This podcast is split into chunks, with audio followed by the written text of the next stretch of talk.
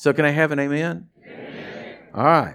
So back in 2017, I did a year of every month I had a confession for you. And I wrote out a confession. We had scripture cards like this, bookmarks. They're basically bookmarks is what they are. Some of you are new here. You weren't there. And I just felt impressed. I wanted to bring this back this year. I'm doing it a little bit different. So ushers, help me. There's the scripture cards. I want everybody to have one. There's some already back there on our tables and up in the front. But these are for you to put in your Bible. This is January scripture card. So all through the month of January, every Sunday, I'm going to get us to go over the confession. We're going to say it out loud. I want to tell you, because I'm preaching on this morning, this needs to be coming off your lips all the time. This is not a Sunday confession. This is an everyday confession, okay? Something that you've got speaking off your lips. And after today's message, you'll learn why. But I want everybody to have one. Put it in your Bible. Stick it on your fridge. Do something with it. Some of these are going to be the same as we used back in 2017, and some others I have some inspiration for some new ones. So what it is, at the bottom of it, I have 3 scriptures where I took the verse of the scripture and then turned it into this confession. And so that the bottom, those numbers, Nehemiah 2:8, Numbers 23:8, and Psalms 23:4 are the inspiration behind what this confession is, okay? So let's just go over it here, all right? So let's read it together. The good hand of God is upon me, and I am blessed. Stop right there. Right there. Hey, come on. If you woke up every morning of 2020 and you said, the good hand of God is upon me, and I'm blessed, that's a good way to start the day out. Amen? Not, oh my God, it's Monday. What's going to happen today? No, the confession coming out. The good hand of God is upon me, and I am blessed. Okay, let's pick it up. I am blessed, I am blessed, I am blessed. I cannot be cursed. Though my enemies come against me, I will not fear. Though the problems of life rise up against me, I will not be discouraged. God is with me. Even when I walk through the valley of the shadow of death, I will fear no evil. My God is with me. He's always with me. Amen? Amen. So that's the confession for this month. We're gonna have it every Sunday, every service. We're going to make this confession. But I'm just encouraging you today to make this confession. How long did that take? Huh? How long did it take? Did it even take 30 seconds for us to read that? 20 seconds, 15 seconds. Depends on how fast you talk, I guess. Put it on your mirror when you wake up in the morning. Throw some water on your face and say, hey, the good hand of God's upon me and I'm blessed. I'm blessed, I'm blessed, I'm blessed. And just watch what happens to you. Amen? Amen.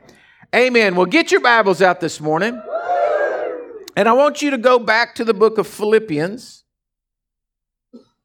chapter 3. It's where I left off last week. Philippians chapter 3, verse 13. It says, Brethren, I do not count myself as to have apprehended, but one thing I do. I forget those things which are behind, and I reach forward to those things which are ahead. I press towards the goal for the prize of the upward call of God in Christ. Now, I told y'all last Sunday, finishing up 2019, that if you're going to go into from 2019 to 2020, the first thing that you need to do, according to what Paul is saying here, is you got to forget the past. You got to get the past off of you. You got to get the failures of 2019. You got to get the disappointments of 2019. You got to get all the junk of 2019 off of you so you can go into 2020 clean. Hello? So we start talking about forgiveness. And I know y'all didn't like it, but it's the truth. We have to walk in forgiveness. We have to forgive others and we have to forgive ourselves, or we're not going to walk in victory. As long as you got in your heart all the baggage from the things that have been wronged, I'm not saying that they're not wrong, all right? But you just have to not set yourself up as the judge and jury and the hangman for whatever happened to you. Turn it over to God. Repent. Have a repentant heart. Go into 2020 with a heart saying, Lord, I just want to walk with you. I want to serve you. I don't care. You deal with old Johan over there, and you deal with that Yazoo over there, and you deal with them people over there, and I ain't going to deal with it, Lord.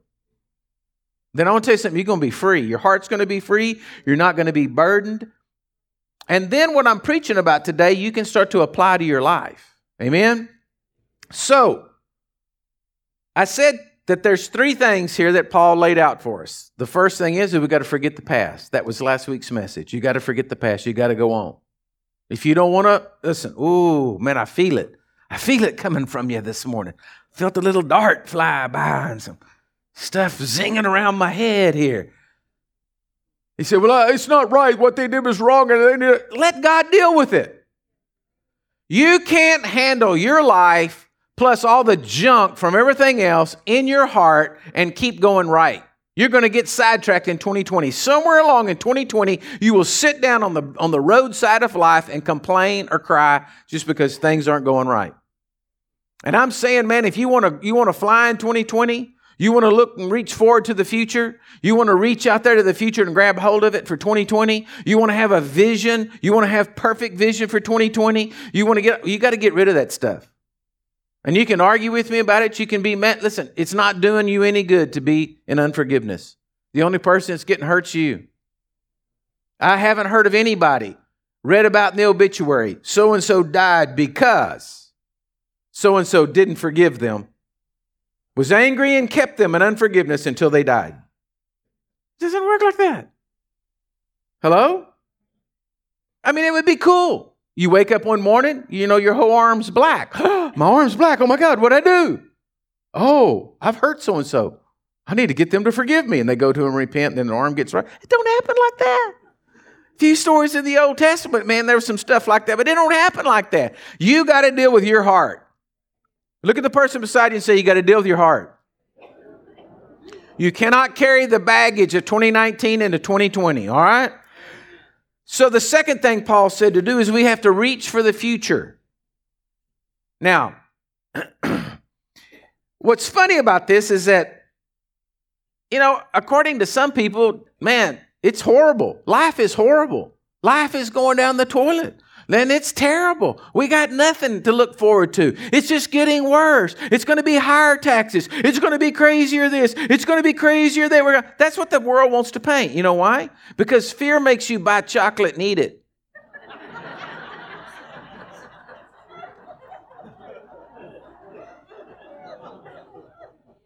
Grocers want to push that forward and say, man, dude, because they know you're going to buy potato chips, you're going to buy chocolate, you're going to buy ice cream, you're going to buy all the comfort foods you can. Suck them down because, bless God, what else do you have? Your favorite scripture is, eat, drink, and be merry for tomorrow we die. And your second favorite scripture is bodily exercise profiteth little. That's the two confessions coming out of your mouth. And I'm just telling you, that's a sad way to live, folks. I mean, it's good for a little bit until you can't get off the couch to go get more ice cream. So we got to reach for the future. We got to believe God. I'm going to try to charge y'all up this morning in this message, and I'm going to try to get y'all going because I want you to understand you're going to direct your future in 2020 by what comes out of your mouth. What you're believing for. And if you're waking up on 2020 and you're saying, oh, God, can I even make it today? It's going to be tough. But if you wake up and say, woo, the good hand of God is upon me today. Bless God, I'm blessed. I'm blessed. I'm blessed. I'm blessed. I'm blessed in the city. I'm blessed in the field. I'm blessed wherever I go. My God is with me. If you start to get that confession coming out of your mouth, then you're sowing seeds of the word of God within your heart. This heart I was talking about that you just now got cleansed. Hello? A farmer, when he's farming, he can't just keep planting crop over the top of crop. He has to go in there and plow up the old crop to get rid of that stuff. He has to do the weed killing and getting everything out so that he can plant a good crop. If you want a good crop glowing in your heart, you got to have a field that's really cultivated good. You got to have a field that, man, is looking good. That you've killed every root of bitterness and envy and strife and whatever it could be in your heart. You've killed it so that your field's ready to be planted. And if you've got a heart like that, then as you begin to make your confessions and make your professions of faith in believing in the Word of God, you're sowing those seeds in your heart, and you're going to see victory. You're going to see some good things in 2020. I believe 2020 is going to be the greatest year of our lives.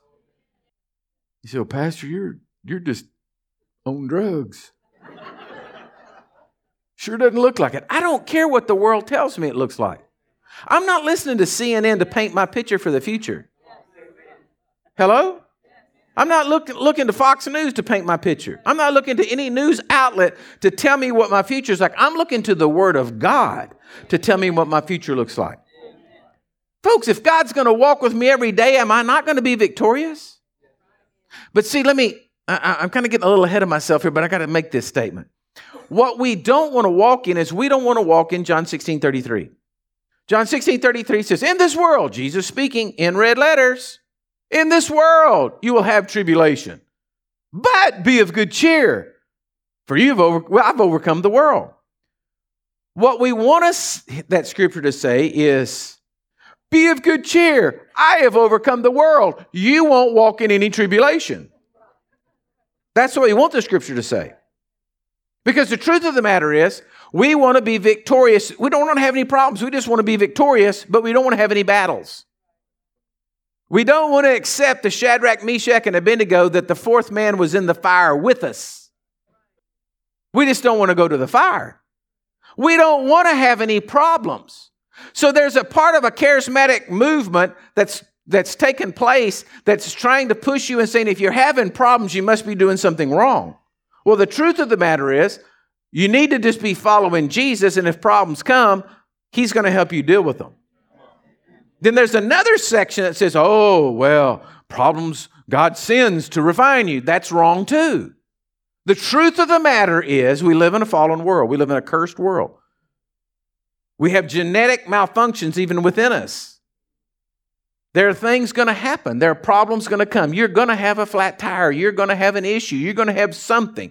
But we've got to get our confession where it doesn't make any difference because Jesus is with me and I'm going to overcome whatever comes my way.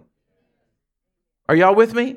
That's the attitude you've got to take. Not, oh God, why is this happening to me?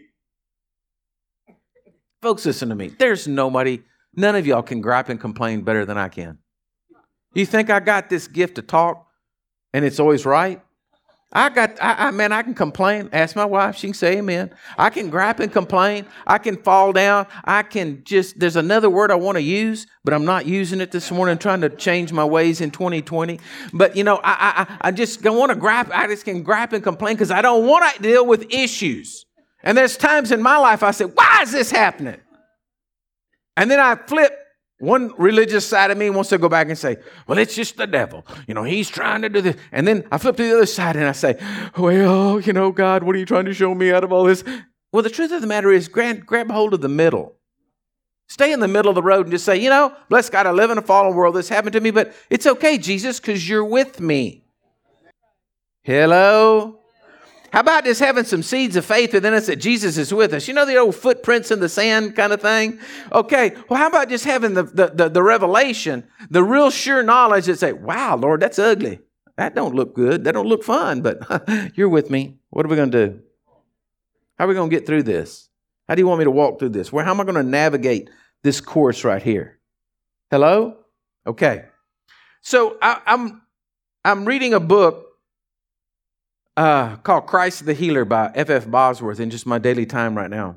And so I'm going to be preaching every Wednesday night, just so you know, every Wednesday night for I don't know how long on healing, just physical divine healing on Wednesday nights. And we'll be laying hands on people, praying for people. We're going to do some things, whatever. Stand on our head if we have to. I don't know.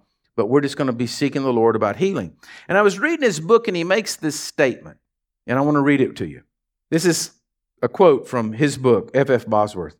Before people can have a steadfast faith for healing of their body, they must be rid of all uncertainty concerning God's will in the matter. Appropriating faith cannot go beyond one's knowledge of the revealed will of God. So I wrote it like this. Faith cannot take place where no seeds of faith have been planted. Folks, if you don't have any faith that God's going to be with you, then I want to tell you something. He's not. Hear what I'm saying? I'm not saying God leaves you. I'm just saying you don't have any faith for it. You're not looking for God. You're standing around saying, "Oh, God, this is so heaven. What are you doing?" But you're not stopping and saying, "Oh, I'm sorry. You're right here." It's like me trying to find something in our icebox.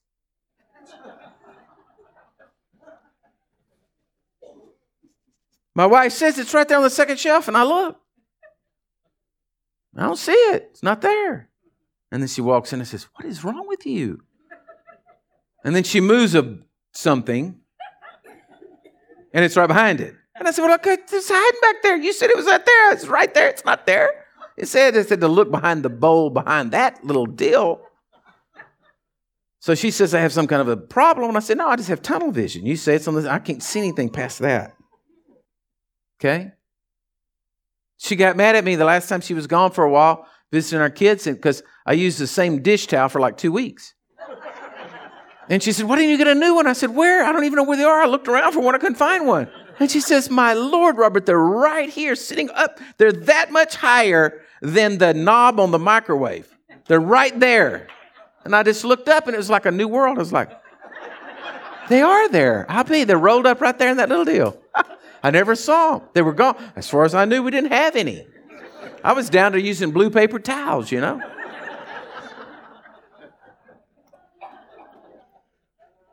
But that's how we get with our Christianity. It's no difference. We're staring at something and we get all caught up in it, and we're not seeing that Jesus is right there with us, that God has a way for us because we're focused on this, because somebody sometime told you something that you got sown in your heart. You got sown as this is what God is doing, and you believe it, and it's not true. Listen to me. God is never going to put sickness on you. Do you hear what I'm saying? Hear from my lips the truth. Like right now, if you could see the words coming out of my mouth, it would just be like gold and saying truth. But it's been taught from pulpits for years that God puts sickness on you to try to teach you something. And that's not true. That's not anywhere in the Bible. That is not truth. That is not truth. But if there's a little slight thought in the back of your mind that what's happening to you may be because you didn't do right, or you didn't live right, or you knew you shouldn't have said this, or that little thought comes back up inside of you. It is the doubt that kills your faith from moving with God. So you say, "Well, Pastor, I don't really need freedom prayer, and I don't really need to search my heart. I haven't been doing anything. I mean, I've been a good boy. I haven't done anything wrong in a good while. I've been living for Jesus. I've been reading my Bible every day. Been going to church. I hadn't killed no black cats. I hadn't done nothing. I hadn't, kicked the dog. Been nice to the wife. Did all. I'm doing good." But that's not necessarily all the things that could go wrong. It's what thoughts are in you that don't line up with the Word of God, that was taught to you from childhood, or you assumed from example. I've told y'all this before. I can remember as if it was yesterday in the 5th grade, how I can remember this deal, sitting in the old wooden desk in the old school in Sabinal, and the teacher talking to us about how the blood in our body is blue. Well, it makes sense. If you look at that vein right there, it looks blue.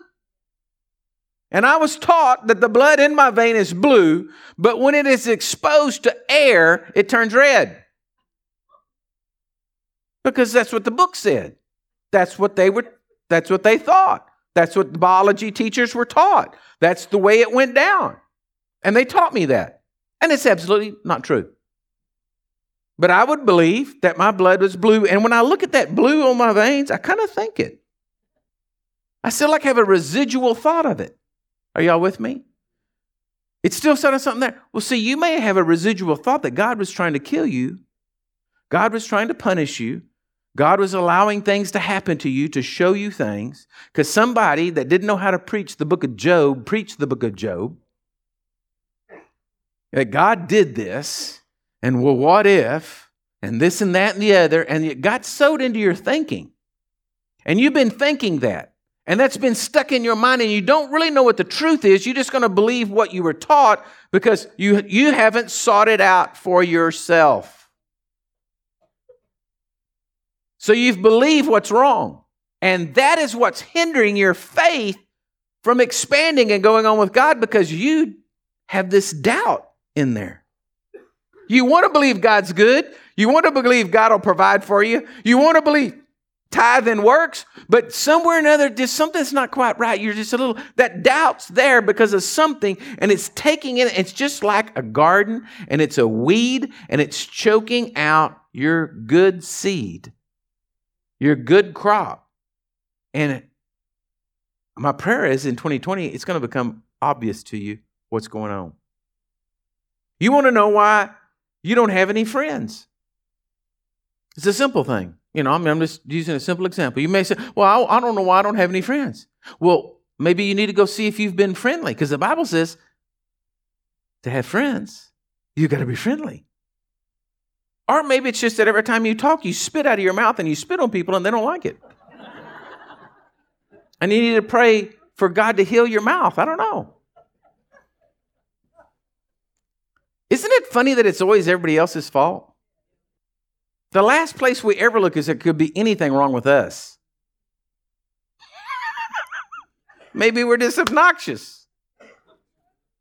Oh, well, let's go on. Go to Luke 3, verse 4. I'm going to take these next few weeks. I'm going to show you how you get those things out of your heart, how you sow seed within your own life, and how you get yourself lined up going the right direction. So 2020 can be the greatest year of your life. In Luke chapter 3, verse 4, as it is written in the book, the words of Isaiah the prophet saying, the voice of one crying in the wilderness, prepare the way of the Lord, make his paths straight. Every valley shall be filled, and every mountain and hill brought low. The crooked places shall be made straight, and the rough ways smooth. And all flesh shall see the salvation of God. Okay. This scripture is basically trying to say to you, will you make a straight path for the Lord to work in your life? Or are you going to be full of valleys and hills and crooked roads that if the Lord was trying to get to your heart, he couldn't do it because he's got so many twists and turns? How many of y'all know you if you go up the road, go up towards Vanderpool and catch 337 and run that road back to Lakey? Huh? That's some twists and turns, right? And you need to be on your toes, both in your own skill to drive and to dodge the other person whose skills maybe not so good coming at you when you run that road, right? It did a whole lot easier to go down to the flatlands, jump on Highway 90, and run right straight down. You know, Highway 90 is about as straight as it gets, right? So what the Lord's saying here is, look, if you really, the first step that you have to make in 2020, if you want to have God moving in your life, is you got to clear out the junk.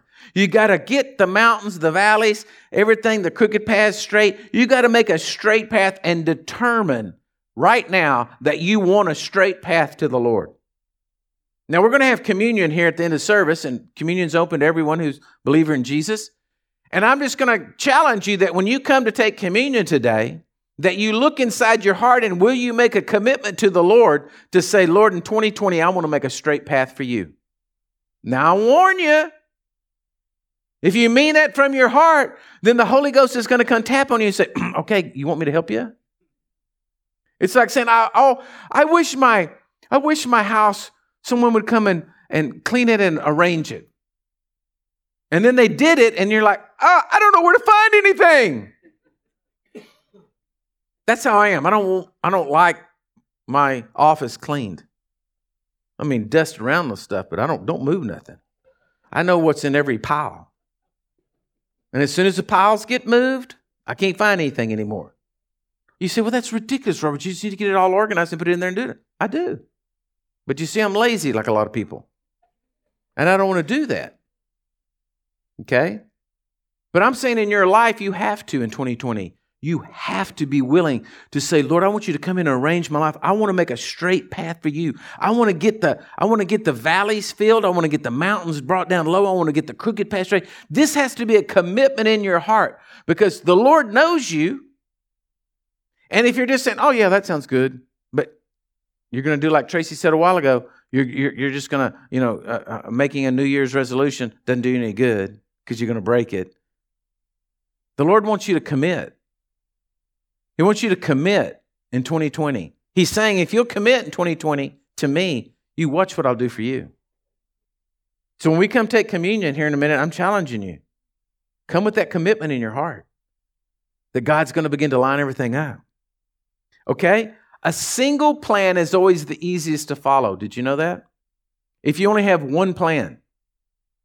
Now, I remember years ago, I was driving down the road going to work in Sabinal, and I'm driving down the road and I'm praying, oh God, I want to talk to you. Oh God, speak to me. I want to know what to do. What's the plan for my life? What am I supposed to do? I was just crying out for the Lord. And right there in that pickup, the Spirit of God just came and descended in that truck. And the Lord spoke to me. I didn't hear a loud, audible voice, but I heard a voice loud enough on the inside of me to know it wasn't me. And he said, there's three things I want you to do. And I was like, what? What am I going to do? He says, be faithful, be consistent, and don't quit. And I'm like, well, that ain't no good. I mean, I wanted something more detailed laid out. I wanted, you're going to do this for 5 years and then go do this and go fall, No. Be faithful, be consistent, don't quit. That was what he spoke to me. I mean, I was like, come on, man, what's wrong with me? I couldn't get a better word than that from heaven. But when I look at it, I can promise y'all, next Sunday, I'll be here. Because I've learned the strength of being faithful, being consistent, and just don't quit. I've learned that we're going to get up, we're going to have services Wednesday night, we're going to have services Sunday. I'm going to be here next week. We're not stopping. Living Waters Church ain't going no place. We're here. We're going to be consistent. Oh, I may not have the best dog and pony show going on in town, but bless God, I'm going to be here. I'm going to preach to you the uncompromising word of God. I'm going to tell you that Jesus is alive. I'm going to pray for the sick. We're going to take up an offering. We're going to have good music. We're going to get you in the presence of God. We're going to be there. It's going to happen. And then you know what's going to happen the next Sunday? It's going to happen again. And then you know what's going to happen the next one? It's going to happen again. Because I'm set to say, okay, I'm going to do what God called me to do, and I'm going to do it. And if nothing else, I'm going to be there, and I'm going to show up. Man, showing up counts. I don't want to be a rocket that you light the fuse and I shoot off and it's all pretty for a little bit and then the lights go out. I mean, I've been here for 27 years, okay? That's a long time. Lord have mercy. Miss Edna over there's trying to get me to commit to 20 more. I said, 20 more? I said, I don't even know I'm going to live 20 more years. But what I'm saying to you is I am. I'm going to be faithful and consistent. My wife's going to be faithful and consistent. My son's going to be faithful and consistent. My daughter's faithful and consistent. We're faithful and consistent, family. That's what we're going to do. Okay? That's how I set my path straight. I'm committed to it. I'm sold out to it. Whether I feel like it or not, I'm getting up, putting my britches on, coming to church on Sunday morning, preaching. You with me? Nothing's going to stop me. That's how I keep my path straight. That's what you've got to do. You've got to have a commitment like that to Jesus to say, I believe that Jesus Christ is the Son of God. I believe He died on the cross. I believe He rose from the dead. I believe He's worth living for. I believe He's the answer to my problems in life. I believe He is the answer to everything that's ever going to happen. He is the solution to my happiness. And then commit to it and say, okay, I want to know all there is about Jesus. We're notorious people, and I'm not picking on you, I'm talking about human beings. We're notorious for learning just enough to get us by. Just enough to get us by. Come on, y'all all know we're guilty, right? Just enough to get us by. It's like I heard that other day about this exercise that they were talking about, that they had studied a big study on exercise, and somehow or another they came up with this crazy idea, which I hope it's not crazy because I'd like to implement it in my own life. They said that if you just ran 15 minutes once every 2 weeks, that it would cause a huge amount of longevity in your life. So that means every 2 weeks you have this day that you go out there and say, all right, here we go. Of course, it's going to take you 2 weeks to recover from the 15 minutes you walk, but And I thought to myself, now, is that just not like the plan that someone would come up with? We'll get them to run 15 minutes once every 2 weeks. Are y'all with me? Because maybe we could get them to do that. I'm just saying, we as humans, we want to get by with as little effort put forth as we could. The person would be rich if he just had the, the perfect pill. You just pop that thing, wake up the next morning, you're skinny. Duh.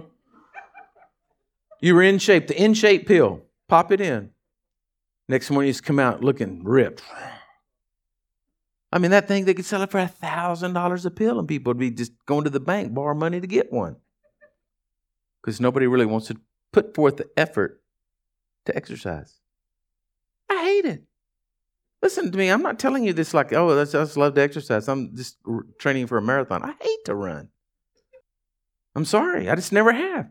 You cannot imagine the excuses in high school I came up with to stay out of track. Okay? Now, but you've got to choose to make a straight path for Jesus. It's got to something that's got to resolve in your heart. I'm telling you, you cannot get past this point.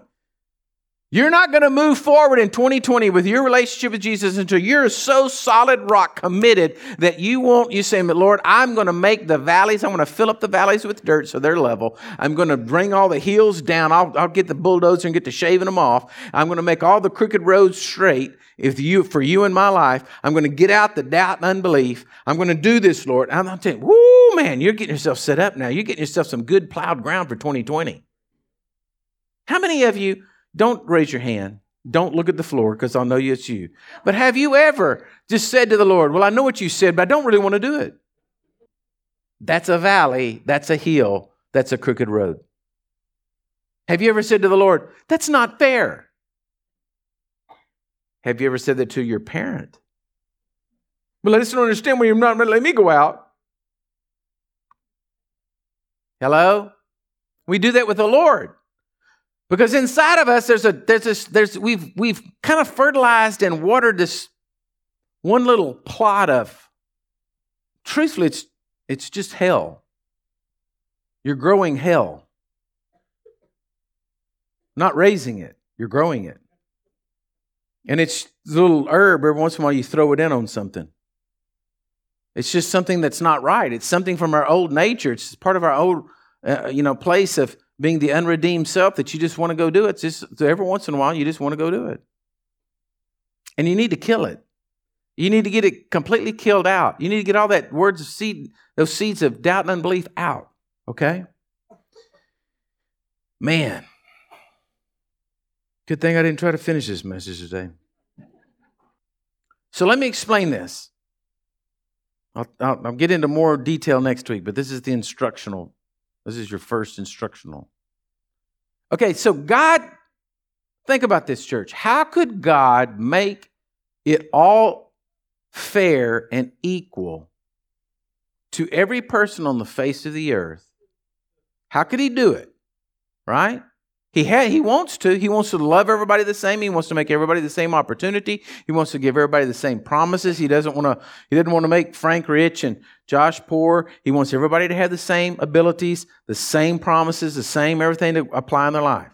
So he wants it all to be the same. So he came up with a plan. All right? The plan is in Romans chapter 12, verse 3, that he would give each and every human being on the face of the earth the ability to have faith. The ability to produce faith. Okay? Faith is that substance of things hoped for, the evidence of things not seen. According to Hebrews 11. Faith is what motivates you. Faith is what makes you get up and go forward. Faith is what keeps you going in life. Faith is the substance of your life. Faith. He put it inside of each and every one of us, give each and every one of us a measure of faith. To believe that his promise, his word to you was true. And that the moment you produced faith, the promise became yours. So then, therefore, he didn't take anything, because if he gave Frankie faith and he gave David Frank, gave CW faith, and everybody had the equal measure of faith, and then he gave them the promise, but then it was to each and every one of them if they would believe it or not, then he was fair to everybody. Am I right?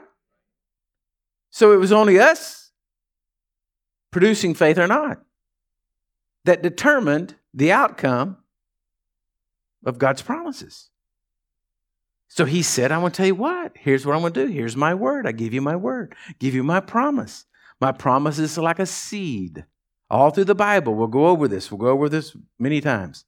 All through the Bible, the word is referred to as seed. The sower goes out to sow seed. This word is seed. One day, you didn't believe in Jesus. You didn't believe he was the Son of God. And then something happened on the inside of you. You heard the word being preached. That word being preached went into your heart. That seed took root. That seed sprouted. And all of a sudden, that measure of faith that you had on the inside of you, you used it and believed that Jesus really, truly was the Son of God. And you said, oh my gosh, you're the Son of God. Oh, Jesus, thank you for forgiving me of my sins. And you gave your life to Christ and you were saved. That's how it worked. Now, every other promise works like that in your life. That's how God makes it equal and fair to all people. I give you the word. If you sow it in your heart, it's going to produce fruit and then you're going to receive the promise. That's the way it works. Well, that's not really fair, Robert, because some people, they got an easier way than I did, and I got too much stuff in my heart. Get it out. Doesn't take but a second to repent.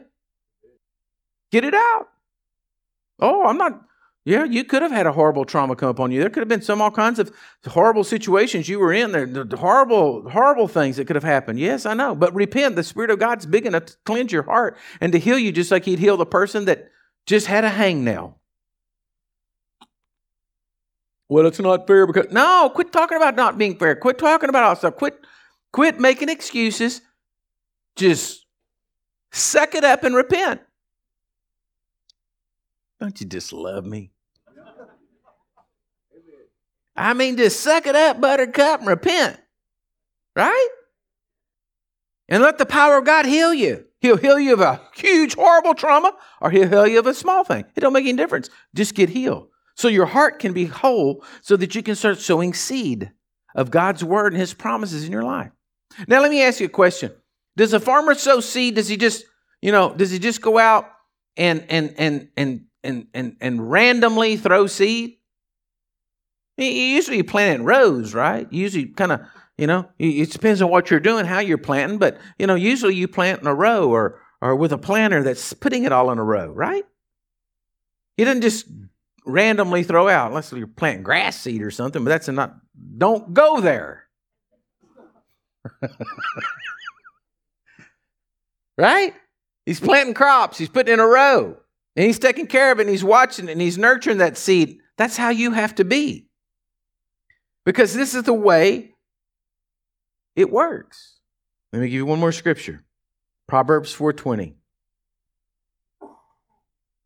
Proverbs 4:20. It says, my son, give attention to the word. Give attention to my words. Incline your ears to my sayings. Do not let them depart from your eyes. Keep them in the midst of your heart, for they are life to those who find them and health to all their flesh. Keep your heart with all diligence, for out of it springs forth the issues of life. He gave you 5 things here. First one is you got to give attention to the word. If you're going to truly sow seed in your life, you got to give attention to it.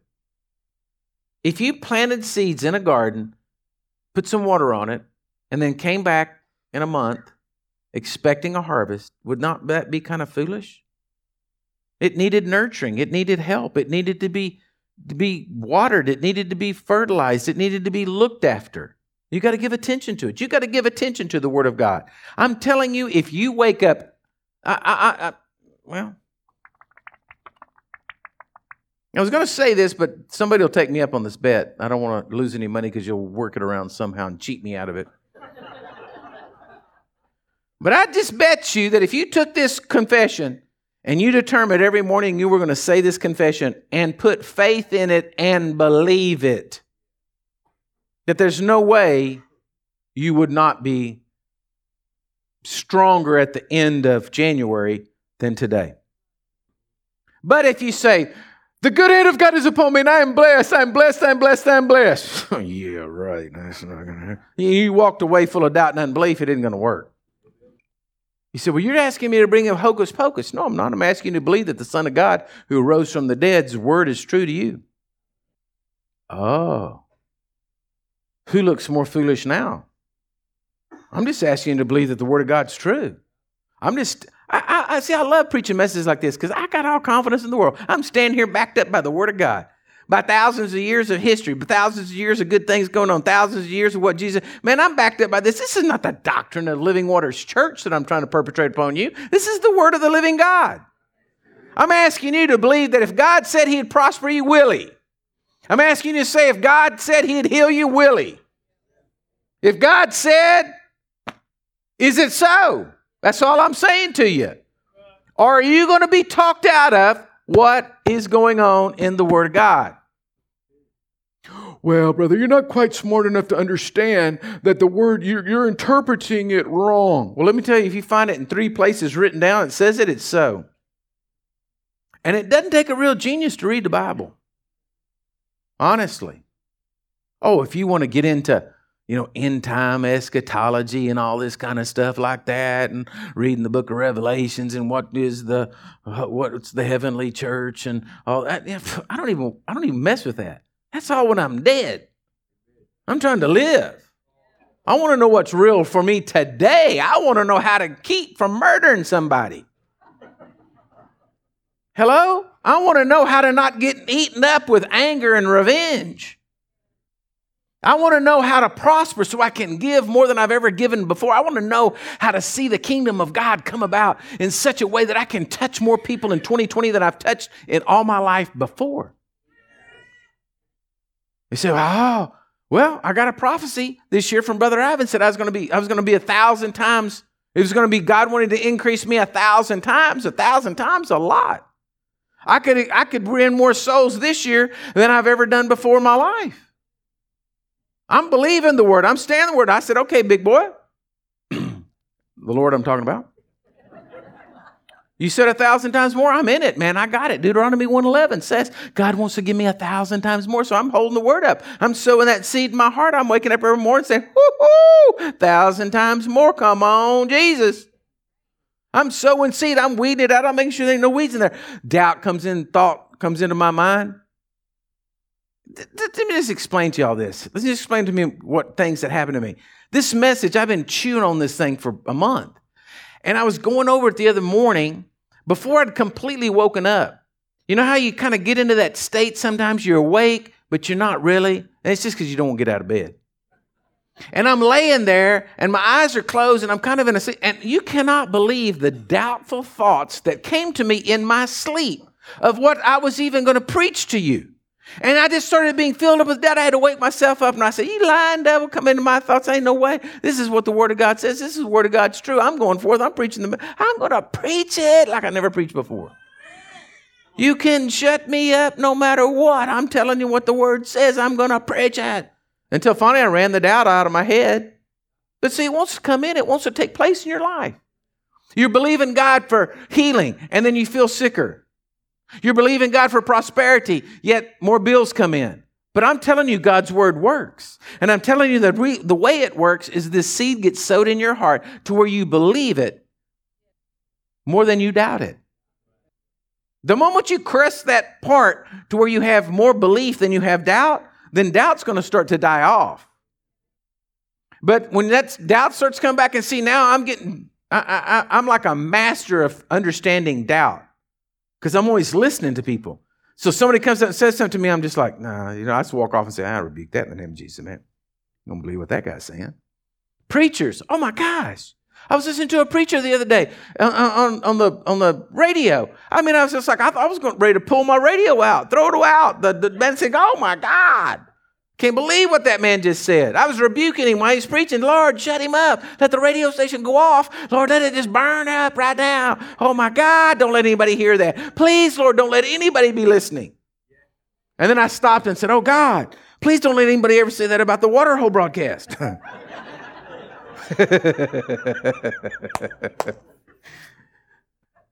Because doubt and unbelief just being pumped out over the airways. I'm like, that's not true. That's not what the word says.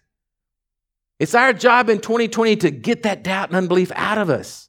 To believe that God's word is so true that we make all the valleys filled up and level, the mountains brought down low, that we get all the crooked roads in our life straight so that the Lord can have an entrance into our life, that we can welcome the King of Glory in. Amen? Okay, I'm going to stop there, and we're going to have communion. And we're going to get more into sowing seeds and how you're sowing seeds and what you're doing and how's this going to take place and how you do weed eating and all that kind of stuff. Amen? Sweetie, can you come up and play something for me? I just want to encourage you, church. I believe in miracles. By the way, if anybody hears, this is my wife. I am having an affair with the piano player.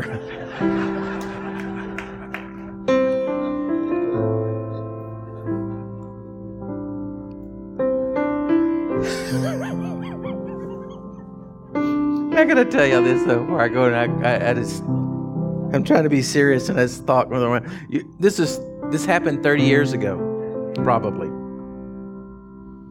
A man came to me. Church was small. Then he said, Pastor, I got to ask you questions. Some things about this church, y'all a little different, a little weird. But he said, I see some things going on that they trouble me. I said, what? And he said, well, there's an older gentleman. He kisses your wife on the lips every Sunday. I said, that's her father. Oh, okay. That makes sense. So sometimes you just don't know. That's what I'm saying to you. I say, sweetie, and everybody's out there watching and thinking, I don't know. So it's my wife. I believe in miracles. I believe in wild and woolly, instantaneous Holy Ghost touch miracles. All right? I believe you can be nuts one moment and sane the next. I believe you can be depressed one moment and the light turns on and everything changes. And I believe that this communion service we're going to have right now is not just something we do the first Sunday of every month. It's not just a piece of bread. It's not just some juice. I believe it is God's way to touch you and have a relationship with you. That's why it's called communion. But I also know that it doesn't work if you don't have faith. If you don't have faith, then it's just a piece of bread and just a cup of juice. So I want to encourage you to prepare your heart right now to come and have communion. Just to prepare your heart right now and to clear out and make a smooth path for the Lord to come into your life in 2020. If you need to do some repenting, do some repenting. If you need to do some forgiving, do some forgiving. Whatever needs to take place at this altar for you. When our altar team here comes by and serves you communion, you can take as much time as you want. We have prayer team people up here to be here in prayer with you if you want prayer. But I'm just telling you, church, make it be a miracle for you today. Make it a miracle for you today. So can I have my team come down and help me here? As I serve them to help me serve you, just look into your hearts and see what the Lord wants to do for you.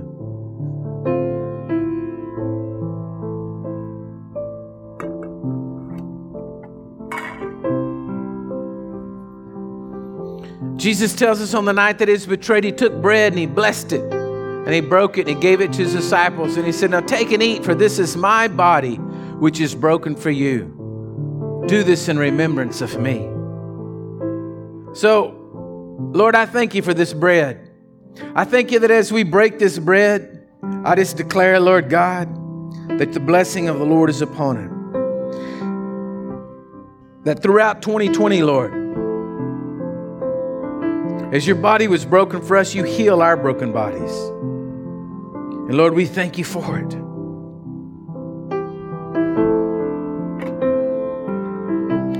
And then afterwards, he took the cup. And he said, this cup is a new covenant poured out in my blood for the forgiveness of sin.